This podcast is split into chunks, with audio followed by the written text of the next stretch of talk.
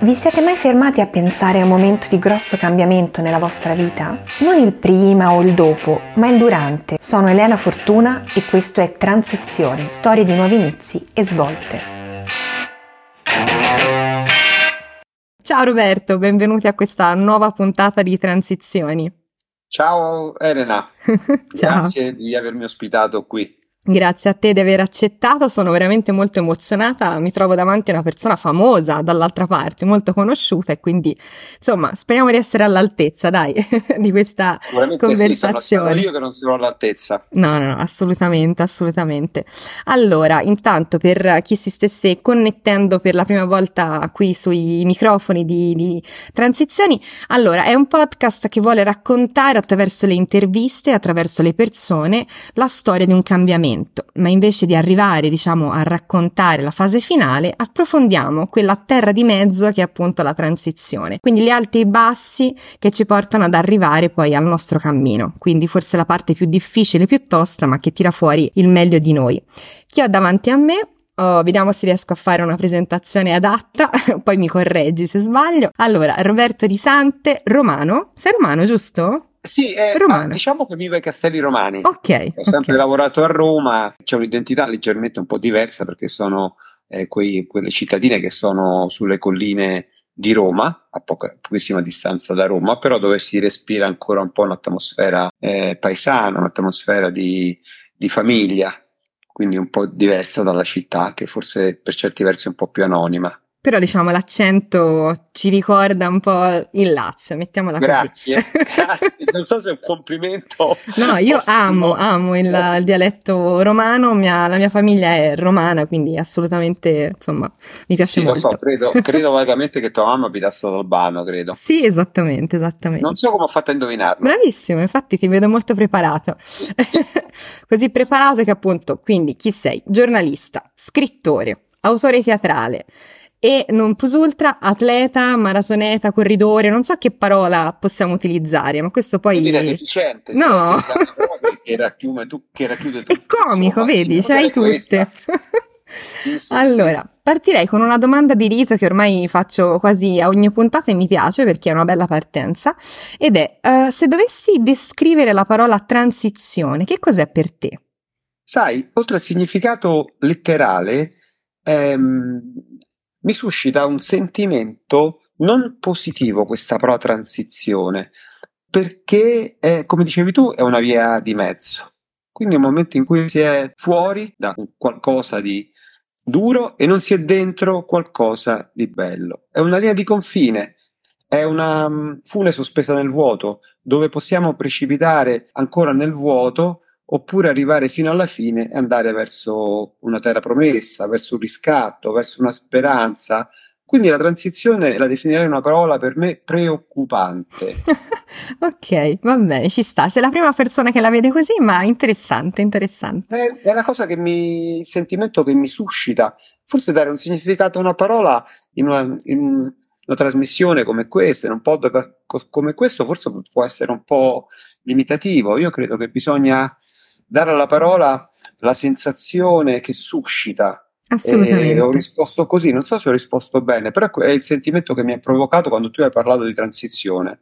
Hai parlato, hai detto quello che era giusto per te, quindi va benissimo, non c'è una risposta giusta o sbagliata. La transizione, dal mio punto di vista, può essere qualcosa, come hai detto te, di bello e di brutto allo stesso tempo, però non ha un giudizio necessariamente, è un momento vissuto da ognuno in una maniera diversa, no? Se certo, dovessimo personale. Esatto, personale. esattamente. Fortemente personale. Molto, molto, molto personale e mi piace che sia molto personale perché ogni storia è appunto un, un tassello no? nel descrivere la nostra, la nostra epoca in qualche modo.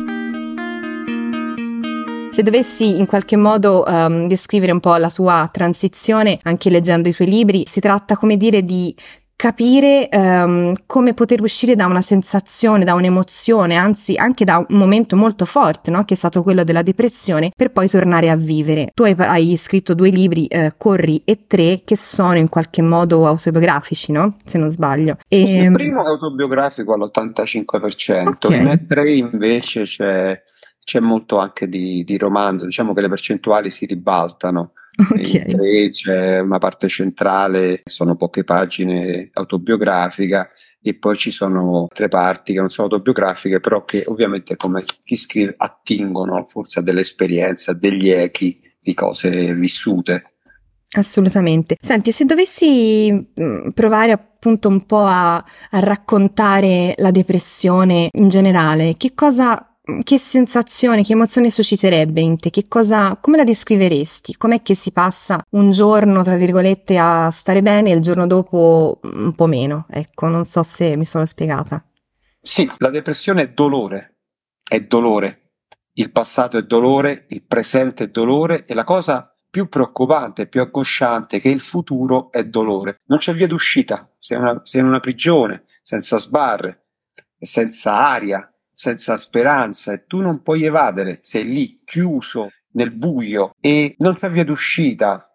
Ce ne sarebbe una, ma ti, la cui sola idea ti addolcisce la bocca, che è il suicidio. Infatti molte persone scelgono questa strada e anche qui siamo nella transizione, siamo in un attimo, nell'attimo in cui si decide se fare questa cosa oppure continuare a vivere. A volte quando magari si sceglie di smettere di vivere, l'attimo dopo si vuole tornare a vivere non c'è più tempo di tornare indietro perché l'atto che porta poi alla fine è, è già stato messo, messo in pratica. Questo ci insegna che non bisogna mai giudicare una persona che si toglie la vita, perché la sofferenza che si prova nella depressione è violenta. Come scrivo nel libro avrei preferito che mi avessero conficcato 50 pugnali sul, sulla schiena che soffrire quello che stavo soffrendo. Si arriva a questo momento con tutta una serie di malintesi, di rimpianti, di colpi che ti dà la vita, perché noi affrontiamo il destino, noi lo affrontiamo con le carte giuste, ma il destino è un baro, è un cinico baro che trucca sempre le sue carte e quando ci colpisce non ci colpisce una volta sola, ma ci colpisce due volte per buttarci, per buttarci al tappeto. Ecco, in, questo, in quel momento, come scrivo in tre, bisogna fare come un pugile, eh, prendersi tutto il tempo e prendere il tempo che l'arbitro conta fino a 9 e poi rialzarsi, perché l'unica scelta è quella di andare avanti, non ci sono altre scelte, contro vento e contro, e contro tutto. La depressione ovviamente, è, come ti dicevo, è una malattia. Spesso in Italia non viene considerata una malattia, anche dai familiari. La prima reazione qual è? Svegliati, esci, datti, datti una mossa, fai questo, fai quest'altro, nessuno può aiutarti. Non Soltanto... esagerare, dai, ce la non fai. Esagerare, dai, non nessuno può aiutarti, sì. neanche l'amore a volte può aiutarti. Serve il consiglio di un esperto, di una persona che abbia gli strumenti giusti per poterti aiutare.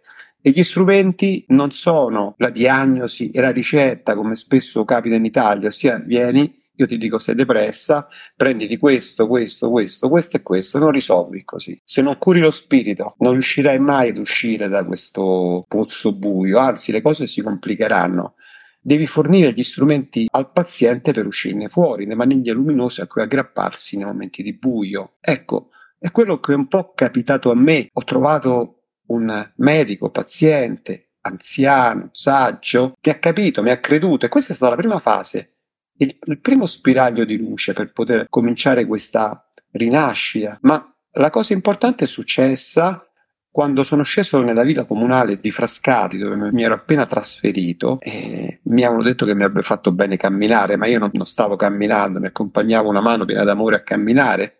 E a un certo punto ho visto in questa villa delle persone che correvano, che giravano. Io prendevo la macchina anche per fare 50 metri. E mi sono detto, ma questi che malattia hanno per correre? sono malate. Come si fa a correre, correre attorno? Un criceto, no? sì, poi mi sono seduto su una panchina e ho pensato al mio futuro, ho pensato che non ce l'avrei fatta con le cure, con, con i dialoghi. Ho pensato che per uscire da questa prigione mi dovevo aggrappare a un sogno impossibile, a qualcosa a cui io mi, cui mi potevo, potevo acciuffare, prendere e cercare di risalire verso la luce, ma doveva essere qualcosa di impossibile, di straordinario. E vedevo queste persone continuavano a correre intorno alla villa come un ritornello che mi rimbombava nella testa. A quel punto mi è venuta un'idea folle, folle veramente, il sogno impossibile, la cosa che non mai, non avrei mai fatto nella mia vita. Sono tornato a casa e ho detto io provo a correre se ci riesco ad fare la maratona di New York. e mi hanno risposto, vedi se riesci prima a fare il giro del palazzo, prima di fare un'idea del genere. E undici mesi dopo, contro vento, contro tutto, ero a New York, sul ponte di Verrazzano, arrivato lì dopo allenamenti massacranti, passare da, da un sedentario a, a, fare, a prepararti una maratona, devi fare un ultimo lungo di 35 km. Io l'ultimo lungo mi sono perso sull'Olimpica perché ero talmente fuso che non sapevo dove stavo andando, mi sono ritrovato con Fantozzi con le macchine che cercavano di investirmi al 33 chilometro, era la fine. E mi sono ritrovato sul ponte di Verrazzano, c'era un giorno tremendo per me perché non ero preparato, c'era meno uno, meno uno di temperatura che poi sono diventati meno 6, meno 10 gradi, io so, non avevo la maglietta termica, una magliettina di cotona, un cappellaccio di lana che poi ho buttato, la cena prima, non avevo fatto una cena pre-maratona, ho mangiato le lasagne, le patate, insomma, delle cose allucinanti, però quando ero sul ponte di Verrazzano ho capito che in quel momento non ero più una comparsa della mia vita, ma ero un protagonista, c'ero io in mezzo a quelle 50.000 storie che stanno partendo da lì, scuola musica di Sinatra, lo sparo, è una cosa eccezionale. Per me la Maratona di New York è stata una via crucis perché il tempo è stato altissimo, è stato veramente difficile. Fuori Central Park, eh, intorno al quarantesimo, pensavo di morire, mi stavo spegnendo assiderato come nei film. Hai visto nei film quando qualcuno dice mi sto addormentando, mi sto... stai sveglio? No, stavo, mi stavo spegnendo, stavo accettando la morte. E quando sono arrivato però a Central Park, ho visto la mia faccia riflessa nel mega screen una faccia felice, la faccia di un bambino. Ho ripensato alla stessa faccia che 11 mesi prima era nello specchio del bagno, vinta, distrutta, con la barba da fare. E, e allora ho capito che bisogna, nei momenti più duri bisogna attaccarsi a una passione, qualsiasi essa sia. Il primo libro che ho scritto si chiama Corri dall'inferno a Central Park, ma si poteva chiamare Pedala, dipingi, suona, fai un bel balcone con dei vasi meravigliosi, eh, costruisci un armadio. L'importante è attaccarsi a una passione, può essere il nostro filo luminoso. E nel percorso che ho intrapreso per arrivare proprio dall'inferno a Central Park, ho riscoperto il mio corpo. C'è stata una moltiplicazione di amici incredibili. Sono tornato ad essere ricco e ho capito che la vera ricchezza non è salire su un grattacielo e sentirsi la persona più importante del mondo, conquistare il titolo di persona più importante del mondo, ma avere una ricchezza di amici, di sensazioni. Eh, c'è una, un esempio che io faccio spesso. Prima pensavo che le fontanelle fossero degli oggetti obsoleti, che non esistessero. Poi bere a una fontanella mi dava la stessa gioia che avessi vinto un Oscar. Questa è la felicità. Cercare la felicità e non trovarla mai, anzi finire nella depressione per cercare di scalare la montagna dell'ambizione, della vanità, del, del, riuscire ad essere qualcuno nella vita anche attraverso la realizzazione delle tue passioni. E poi scoprire che la vera ricchezza è avere, è avere le stagioni, è avere gli amici, è uscire, le persone ti salutano, fare come ho fatto domenica scorsa, partire da Cortina e attraversare le meraviglie dei boschi delle Dolomiti, e, e entrare nelle gallerie di vecchi treni, passare sopra ponti sospesi nel vuoto, vedere ruscelli tempestosi ai lati. E al dodicesimo chilometro era una cosa strepitosa, c'era un laghetto d'alta montagna, ho visto una, una, un'anatra che veniva contro, verso di me, uno spettacolo incredibile, poi planare, scollinare a passo Cimabanca, planare verso il lago di Landro, resistere la fatica e poi gioia di un traguardo. Questa è un'emozione grandissima, eh? credo che sia la vera ricchezza. E l'insegnamento qual è? Che se c'è riuscito uno come me a fare la maratona di New York e poi ti racconterò altre cose, penso che tutti possano fare tutto. Quindi non smettete mai di sognare, mai. Qualsiasi prigione vi leghino. Poi c'è una frase che mi sono segnata del tuo primo libro, mi piace molto, e dice bisogna essere pazzi o bambini per sfidare l'impossibile, come dicevi prima, veramente, no? Da tatuarsela proprio. Però è vero, attaccarsi a un sogno. Sì, è vero. Eh, io sono partito per le Dolomiti, ho fatto un weekend sulle Dolomiti dove ho fatto delle pazzie, non le ho neanche nelle gambe come correre di notte alle 9 di sera. Chi te lo fa fare, no? Cioè... Sì. Ecco, brava, hai detto la cosa giusta. Chi te lo fa fare? E io una cosa che mi ripeto ogni volta, ogni volta, da dieci anni a questa parte, da quasi dieci anni, perché saranno a dicembre del, del 2023 dieci anni, me lo ripeto ogni volta prima di scendere a correre, anche domattina che che riprenderò a correre, non me lo chiederò, ma poi la risposta la trovo strada correndo. Eh, io ho scritto una cosa e, e, e, vado, mi sforzo di andare a correre perché so qual è la ricompensa. E la ricompensa arriva sempre. Io ho scritto una cosa che poi molti anni hanno ripreso, ti svegli morto ma torni a casa vivo al mattino quando corri, ma a volte corro anche di notte, perché corro di sera per ritrovare la luce persa di giorno.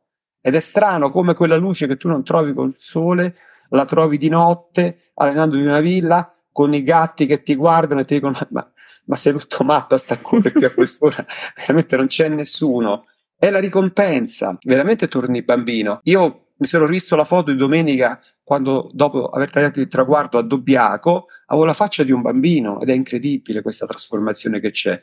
È la ricompensa che ti porta a fare queste cose, a correre o a fare anche altre cose, perché l'uomo mi ha insegnato un vecchio saggio, si salva solo attraverso le proprie opere. Quindi fate, fate, inseguite le vostre passioni, fate, non state nel porto, come diceva eh, l'epitafio di Giorgio Grene dell'antologia di Spur River, ma liberate queste vele, non avete il rimpianto di questa nave ferma nel porto per tutta la vostra vita, che vi potrà accadere? Di peggio, di essere investiti in una tempesta. Io ho preso l'acqua venerdì notte, ma l'acqua è vita, è bellissimo correre sotto la pioggia. Vi verrà da ridere, anche, anche se le intemperie della vita cercheranno di fermarvi. Bellissimo, tra l'altro leggevo un articolo che però non mi ricordo, quindi sto facendo una citazione che non mi ricordo, ma vabbè, dove raccoglievano una serie di eh, testimonianze di persone a cui chiedevano quali sono i tuoi rimpianti sul letto di morte, diciamo, e nessuno parlava del rimpianto professionale, erano tutti rimpianti legati a, che ne so, non ho fatto questo, non ho saltato, urlato, pianto, corso, dipinto nella mia vita e sono triste perché non l'ho fatto, non, non ho lavorato 70.000 ore al giorno. Quindi è vero che a volte, appunto, come dire, le, i rimpianti sono cose semplici che però è importante, insomma, portarsi avanti quotidianamente. Senti, tra l'altro... I messaggi, scusate, in tutti i messaggi che sono stati lanciati dalle torri gemelle eh, ai familiari, dalle persone che erano intrappolate e sapevano di dover morire, non c'era nessun messaggio sul lavoro, erano tutti messaggi d'amore, Forse, forse l'amore può essere il rimpianto sul letto di morte, gli amori che non ci sono stati, gli amori feriti, gli amori spezzati, ecco questo, ma certo. rimpianti professionali sul letto di morte non, non ci possono essere. No, non sono molto poetici, diciamo. No, non sono sì, dicevo, dicevo, oddio, non ho fatto la distinta in banca, oddio, esatto. veramente, il mio IBAN non, non, non c'è proprio... Non, chissà cosa sa, succederà nel futuro, magari saranno cose diverse, però è diciamo da tenere ah, a mente. il conto in banca viene anche nella no, prossima no. vita, quindi sarò povero anche nella prossima vita. Non no, dico il lavoro inteso come passione, inteso come, non eh. lo so, certo. vocazione, certamente, eh. però insomma, certo, il lavoro in quanto non tocchiamo il tema del terzo libro, meglio lasciarlo ah, fuori. Ok, vabbè, poi, poi, ci dirai, poi ci dirai. No, no, lasciamolo ah, lo lasciamo perdere, va bene. Per un'altra puntata, allora, magari in futuro sì, vissiamo. Senti, invece, come si passa dallo scrivere un articolo allo scrivere un libro? Eh, questa è una bella domanda, certo. Beh, la, allora, per scrivere un articolo dipende da che articolo è. Io sono stato un cronista, quindi ho fatto anche degli, degli editoriali per scrivere un articolo bisogna prima di tutto documentarsi, documentarsi bene, analizzare le fonti e poi scrivere mettendo la notizia all'inizio in modo che se tu tagli l'articolo da, dal fondo si capisce sempre, anche se tagli tutte le cose fino a salire. La, la chiarezza, la comprensione, non usare parole difficili ed essere soprattutto seri, onesti. Il giornalista adesso forse non è più tanto così, il giornalista è un operaio che prende la notizia da un posto e la porta un altro, sia dal, dal lettore, e, e, non deve essere alterata in questo percorso. Poi ci sono le opinioni che dovrebbero essere eh, separate dai fatti, ma questo non, non, accade spesso. Per scrivere un libro è diverso, anche se un po' del mestiere di giornalista te lo porti dietro, do, do, per, documentandoti o lo stile sintetico, non, di non appesantire tanto i periodi. Eh, il libro parte da un'idea, parti poi sviluppi questa idea nella tua mente, la scrivi, c'è chi fa una scaletta giustamente, c'è chi invece comincia a scriverlo poi, e poi fa varie stesure. Io faccio 4-5 stesure di un libro, quindi la prima, la prima eh, stesura è veramente oscena, la seconda pensi di aver messo tutto, invece hai messo delle cose che non vanno e devi togliere. Alla terza pensi di aver fatto dei capitoli che sono un capolavoro, nella quarta li tagli perché non funzionano. E, e, quindi arriva una quinta, una sesta stesura ed è molto difficile perché si ha sempre paura di non rendere bene la storia che è in testa, quindi io mi chiedo sempre ma sono all'altezza di raccontare questa bella idea che ho avuto, sta succedendo per il terzo libro, oppure il secondo come per tre capitano delle cose straordinarie, incredibili. Non so se posso raccontartela questa cosa. Secondo me puoi. sì, dopo, se ti va. dopo Corri, eh, nell'estate di, di, tre anni fa, eh, anzi di quattro anni fa, era l'estate del 2019, volevo pubblicare un piccolo racconto, eh, però molto significativo per la mia vita. E l'editore mi disse che non ce la faceva neanche impaginarlo perché erano pochissime pagine. Allora trovai altri due racconti e feci una raccolta di, di racconti. Firmammo il contratto con tanto di uscita, un libricino di 35 pagine.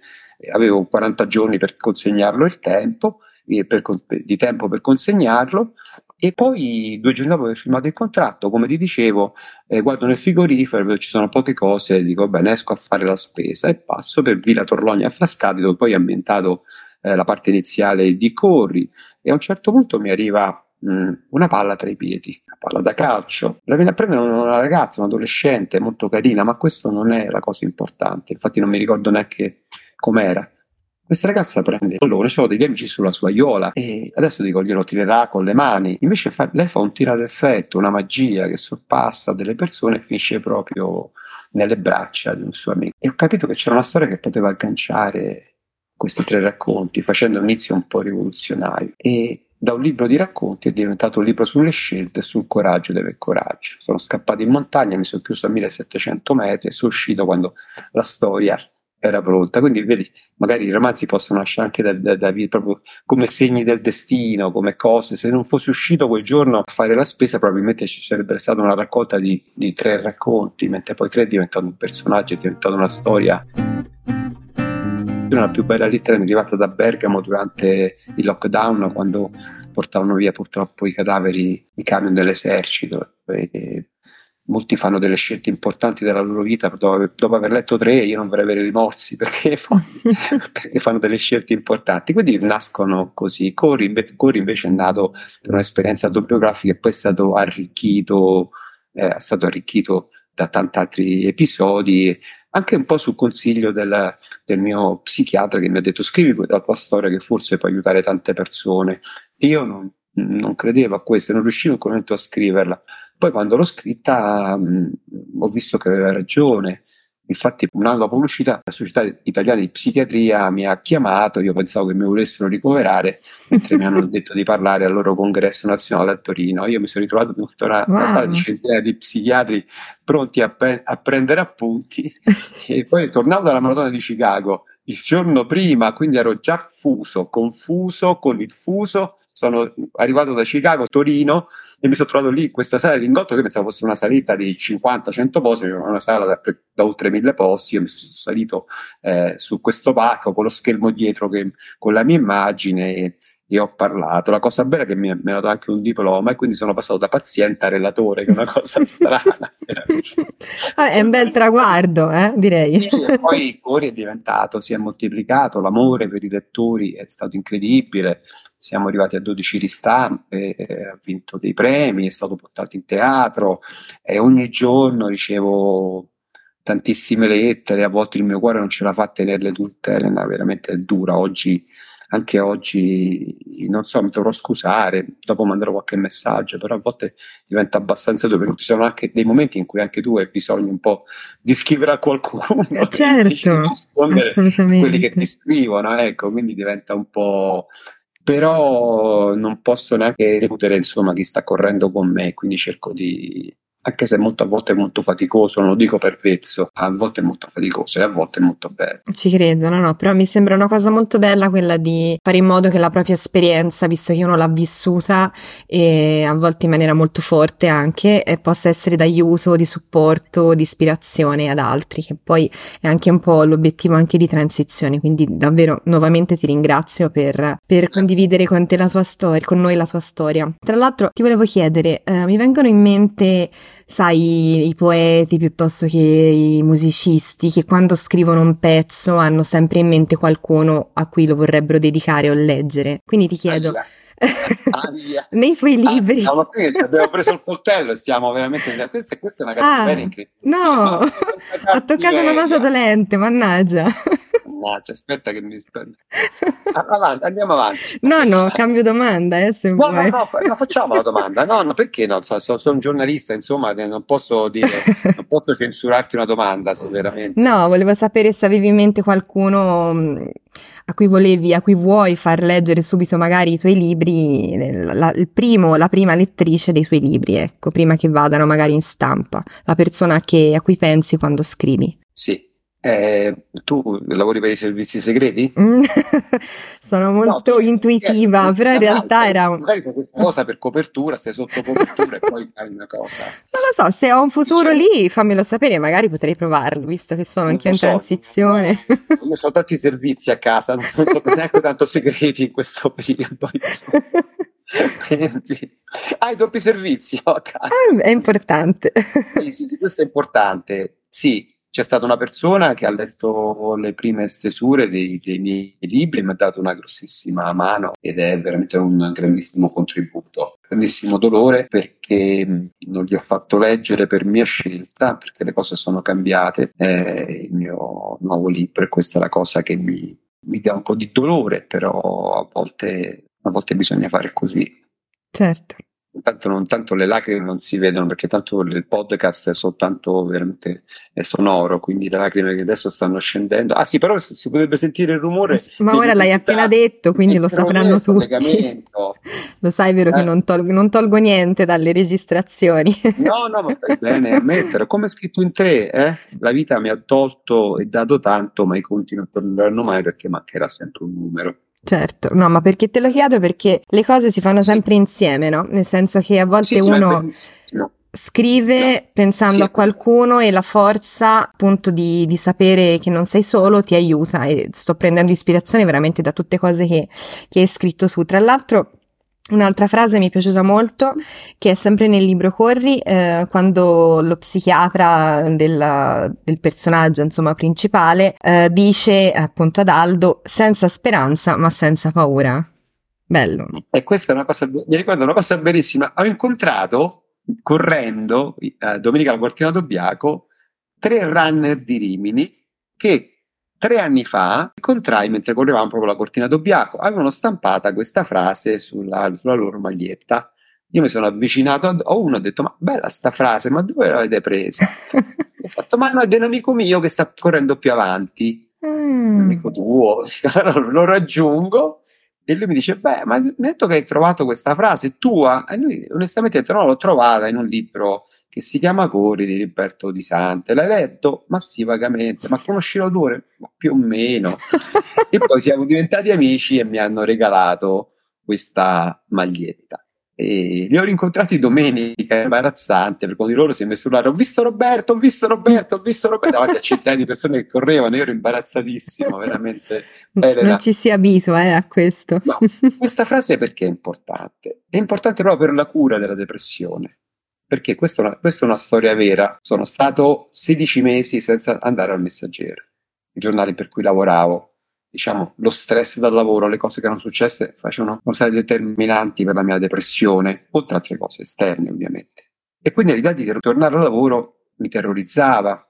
Diciamo che nei mesi prima avevo paura anche di andare a Roma, anche l'idea della città mi, mi respingeva. E quindi il giorno prima sono andato dal mio psichiatra, il dottor Maurizio Bianchi, il nome è vero, per dirgli questa mia stato d'animo. Qualsiasi altra persona, no qualsiasi, insomma, qualche medico un po' così lo chiamo tra virgolette griffato, avrebbe raddoppiato le pillole, avrebbe, mi avrebbe dato de, de, de, mi avrebbe aiutato con la chimica. Lui mi ha dato da, da prendere questa frase di Isabella d'Este: vai senza speranza, va senza paura. Io sono tornato al giornale e cominciò la stagione meravigliosa, bellissima. Quindi, per farti capire, a volte la sola diagnosi ricetta, come ti dicevo prima, non, non aiuta. Bisogna, dare, bisogna risolvere i conflitti. Il bravo psichiatra deve insegnare ad amarti ad, esserti, ad essere, a farti diventare un po' più egoista, perché se tu non ti ami non puoi amare gli altri, se tu non ti aiuti non puoi aiutare gli altri.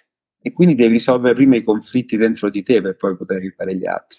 E questo è il più grande insegnamento che ti può dare una persona. Per questo dico sempre di rivolgersi nelle, stavo dicendo migliaia, ma esagerato, anche se la verità diciamo di meno. Nelle centinaia di lettere che ho ricevuto, diciamo una bugia, molti mi chiedono aiuto. In quel caso io dico, io ho raccontato una storia, ma per farvi aiutare serve una persona che abbia gli strumenti, uno specialista. Ecco, non bisogna mai speculare sul dolore degli altri, bisogna essere chiari, netti, perché si possono fare dei danni. So che qualcuno lo fa, se ne approfitta, ma invece bisogna mettere subito le carte in chiaro. Rivolgetevi a uno specialista. Io ti posso dare un abbraccio, ma non ti aiuta. Ti dai la miccia, dai l'inizio. Casi, sì, all'inizio, sì, sì, poi va bene, il percorso si fa. E come disse un mio collega, dopo la depressione si sta anche meglio, ossia ti fa eh, godere di più delle, delle gioie della vita, con le cose, insomma, diventi una persona nuova e quindi ti godi tutto, veramente. Puoi fare anche, come ti dicevo, una, una maratona di New York e alla fine di questa maratona stramazzare al suolo e giurare a tutti di non fare più un maratona nella tua vita perché hai sofferto troppo, hai faticato to- tanto. E poi ti racconto questa cosa perché poi ti fa capire eh, la vita, che avventura meravigliosa è. Poi devi sapere che i runner sono i più grandi bugiardi che stanno sulla faccia della terra. Non ti fidare mai di un runner se ti dice una cosa perché è il numero uno tra i bugiardi al mondo. Infatti, io dieci mesi dopo ero a fare la maratona di Berlino, poi ho fatto la maratona di Londra, poi ho fatto la maratona di Boston poi ho fatto la maratona di Tokyo, la maratona di Chicago nel 2018, dopo soli quattro anni e mezzo, conquistando, io che prendevo la macchina a fare 50 metri, il trofeo delle Six World Major Marathon, che si dà ai maratoneti che completano le sei più importanti maratone del mondo. Accidenti! Wow. Sai, Elena, che abbraccio dieci metri dopo che tagli il traguardo a Chicago? Abbraccio George Hirsch, che è il cofondatore della Maratona di New York. Wow. Allora, la Maratona di New York mi ha salvato la vita. Io alla fine di questo percorso abbraccio quello che l'ha fondata, che l'ha creata. In quel momento mi è venuto in mente il film di Charlie Chaplin, Luci della ribalta, quando Calvero dice una frase bellissima, il tempo è il miglior autore, sceglie sempre il finale perfetto. E quello era il finale perfetto di questa avventura doveva finire tutto lì, ma sai, come ti ho detto, un runner è un giardo, quindi continua e poi si fa la maratona di Roma e la maratona di Atene per non farsi mancare nulla e arriva nello stadio del mito. Questo per dire, ritornando a prima, che se io ho fatto questo percorso, che se vai a un expo adesso di queste maratone e, e c'è un muro blu dove c'è scritto dove i campioni corrono e c'è anche il mio nome scritto, io non sono un campione, mi, mi vergogno anche, vuol dire che tutti possono fare tutto, non bisogna mai smettere di sognare. La vita è un film, state nei titoli di testa, no? è la vostra vita, quindi meritate tutti di stare nei titoli di testa, non in quelli di coda. Credo che, che ce lo meritiamo tutti. La Costituzione americana al primo punto, al primo articolo, è il diritto alla felicità. Ecco, tutti noi abbiamo il diritto alla felicità, non è facile, anzi è, è difficile è impegnativo, però dobbiamo veramente correre verso la felicità. Ce la meritiamo tutti, ce la meritiamo. Se dovessi trovarti davanti qualcuno in una situazione come la tua, appunto di tanto tempo fa, di un po' di tempo fa, ti chiederei di dirgli, di consigliarli, quindi mh, come si inizia a uscire dalla transizione? Come si inizia a ipotizzare un futuro? Come ti dicevo, per quanto riguarda il caso della depressione, la prima cosa è quella di rivolgersi a uno specialista che ha gli strumenti per, per educarti, gli strumenti per farti vedere veramente quali sono le cose più importanti della tua vita, ma soprattutto uno specialista che ti creda, perché la prima fase per uscire da questa cosa è quella di essere creduti, perché nessuno ti crede quando sei depresso. Non ti crede il medico che non è bravo, che ti dà subito delle cose da prendere per risolverti le cose, non ti credono spesso i familiari che ti dicono dai esci, muoviti, fai questo, fai quest'altro, non ti crede nessuno, trovi una persona che ti creda. La prima volta che sei creduto già sì, uno spiraglio di speranza lo vedi, vedi già che c'è la possibilità di guarire, quindi la cosa più importante è rivolgersi a uno specialista. Non è facile trovarne uno bravo, perché la sanità in Italia spesso con i fondi tagliati, con tutti i problemi che ha, spesso ci sono pochi specialisti e quei pochi eh, devono affrontare t- tanti pazienti e poi ce n'è qualcuno che non ha l'altezza, non è, non è preparato e può fare dei danni qualcuno che preferisce buttare le persone in una stanza con dei psicofarmaci invece di risolvere i problemi che hanno dentro, quindi vai avanti senza speranza ma senza paura, non con eh, le dosi di psicofarmaci raddoppiati, che delle sostanze leggere e che possano, e che possono aiutarti. Io la prima volta che andai da dottor Bianchi avevo un po' di paura. Lui mi disse: Devi prendere le cose, l'alprazolam, la fluxitina. E io dissi: Ma non è che queste cose mi intontiscono. Mi disse: ma se ti intontisco, come ti faccio a guarire? Ecco, questo deve essere un medico. Sia la, la, cura dello spirito è fondamentale. E poi avere la speranza, ecco, come ti dicevo, mi è stato detto a me che dopo la depressione sarebbe stata una benedizione perché poi saresti stato meglio di prima. Io credo che fosse, che fosse i, i, le parole consolatorie, fossero le parole consolatorie, consolatorie di un amico, invece è la verità. Ti senti così, ti senti con più speranza, questo è molto bello. Sì, sì con più speranza, ma poi il destino con bar, che un bar torna a colpirti e a volte ti colpisce anche duramente, una o due volte, e ti fa delle cose che ucciderebbero qualsiasi persona, ti riporta all'inferno. Ma cosa succede? Tu all'inferno ci sei già stato, sai quello che devi fare, sai come ne devi uscire, sai i passi che devi fare, sai che devi aspettare e riposarti, sai che in quei periodi non si vende, non si compra, come mi ha insegnato qualcuno, e poi ti affidi agli strumenti che tu hai io ho passato dei momenti per tutta una serie di cose che ero su una sedia e non riuscivo ad alzarmi. E la giornata praticamente sarebbe finita così. Quindi sarebbe finita nella, in maniera dura, durissima, triste. E poi ho detto, sono riuscito ad uscire e andare a correre, a mettermi le scarpette. E quello che è tornato a casa è una persona diversa, con voglia di mangiare, con voglia di vivere, con voglia di sognare, con tutte le cose che gli si presentavano davanti, anche le più piccole, erano, erano una scintilla di felicità. Quando si ricade in queste situazioni, tu all'inferno già l'hai bello arredato, quindi hai tutti i tuoi conforti, le cose, e quindi sai come uscirne. Ecco, l'importante è avere pazienza. L'importante è di accettare il dolore. C'è una bella canzone di Roberto Vecchioni che io consiglio a tutti di ascoltare, Conosciuto il dolore. È straordinaria questa canzone, e cioè fa vedere il rapporto di convivenza con il dolore. All'inizio è un nemico, cattivo, duro e alla fine è un disgraziato che si può anche prendere in giro e mandare a quel paese. Quindi se conoscete il dolore sapete anche come affrontarlo, avete gli strumenti.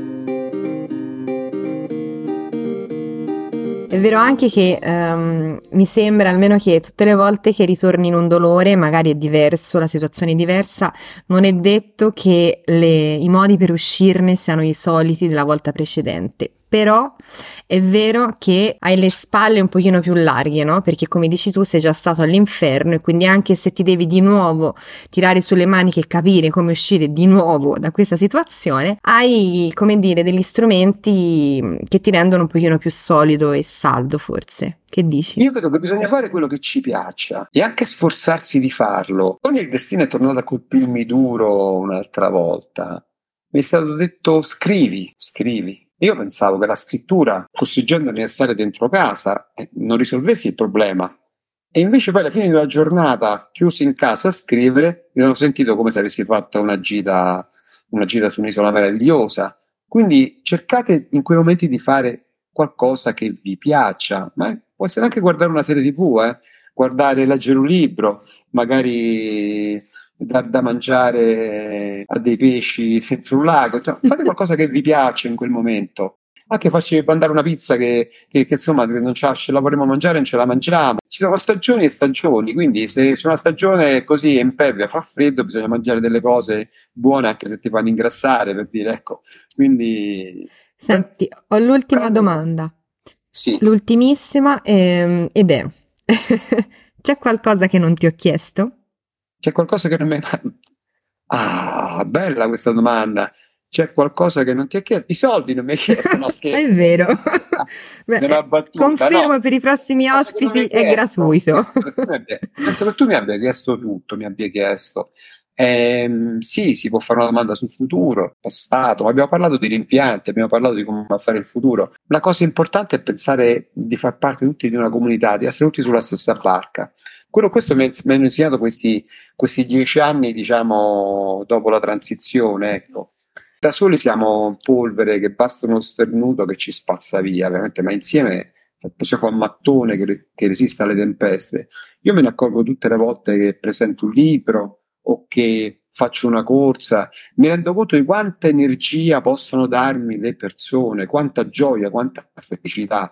Quindi cerchiamo il contatto. Io amo la solitudine, mi piace perché avendo lavorato in cronaca, in sale con 30 persone e 30 egocentrici che scrivevano pezzi, insomma, insomma, quindi quando stavo da solo ero felice. Quindi la solitudine come momento di riflessione è bellissima, ma prendiamo l'energia dagli altri. Guardate che ogni persona che abbiamo di fronte ci può insegnare qualcosa, ci insegna qualcosa, possiamo rubare qualcosa da questa persona, la sua energia, la sua positività, i suoi racconti, la sua disperazione, ci arricchisce quindi non ci poniamo in una posizione diversa dalla, da, da, siamo tutti altri uguali, prendiamo da queste persone eh, quello che hanno e vedrete che siete più ricchi, più felici. E non vorrei fare retorica da baci perugina, eh, ma secondo me l'ho sperimentato sulla mia pelle. Da solo non si salva nessuno, una frase che, che ha scritto qualcuno, però è così. Quindi corriamo tutti quanti insieme, che forse questa è la cosa più importante. Per soffrire c'è tempo, insomma, cerchiamo di goderci la vita e di spassarcela veramente. Ma con le piccole cose, eh, ragazzi, non serve diventare importanti, non serve avere il continuo, non serve, non, cercate veramente di stare bene, di divertirvi, questa è la cosa più importante. E le amicizie, le sensazioni, correre sotto l'acqua, prendere il sole, fare un viaggio, una passeggiata, sparare cavolate con gli amici, que- lì c'è la felicità, ecco, nella condivisione di anime. Io lo dico sempre, quando la sera torno a casa, i premi, le copie vendute, il teatro, eh, corri diventato con spettatore di successo, i complimenti, finiscono tutto nel cassonetto della raccolta indifferenziata, non resta niente, tutto finisce nei, nei rifiuti. Quello che ti porti a casa, quello che ti porti a letto è la condivisione di anime. Questa è la cosa che ti rende felice, l'unica cosa che ti rende felice la condivisione di anime. Ci sono, a volte ci sono, ci sono, dei momenti in cui torno dalle presentazioni, è successo a Trento, recentemente a Torino, in cui non riesco a dormire. Quante sono le emozioni che sono nel, nel mio cuore? Forse sono troppe. I miei giorni a Torino, a metà maggio, veramente le emozioni sono state così tante che credo che mi scoppiasse il cuore, erano troppe, erano. Però questa è l'unica cosa che ti porti a letto. Quindi io, io un premio, un premio, il premio Argentario che ho preso a ottobre che è sepolto sotto panni che devo ancora lavare. Questo non glielo diciamo eh, però, eh. Cosa, non glielo diciamo a chi te l'ha dato il premio. Ah, scusate, no, vivo il premio. No, no, è un premio prestigioso, è il mio disordine. Che, no, il premio prestigioso, è, è, il mio disordine, ma come tutti gli altri premi, qui c'è un'altra cosa che non so che cos'è, un'altra targa che mi hanno dato, ma non so che cos'è. Quindi, non, eh, perché il premio più grande quando condividi le tue anime con qualcuno, Elena? Questa è la cosa più importante. Assolutamente. Quindi condividete la condivisione. Grazie Roberto, veramente di queste parole, grazie, della, grazie dell'intervista, di tutto sì, quello sì. che hai raccontato. Veramente. Sì, sarà grazie più mille. basso di, di, di questo podcast, l'intervista. Però ecco, io spero che l'effetto pena, l'effetto tenerezza che ho suscitato nei lettori lo susciti anche attraverso l'ascolto di questo podcast. In caso contrario abbiate pietà. Assolutamente. E noi ci vediamo il prossimo mese perché appunto vi ricordiamo che la transizione esce una volta al mese e ci vediamo alla prossima puntata. Grazie ancora Roberto. Ciao a tutti, buona vita a tutti. Ciao ciao.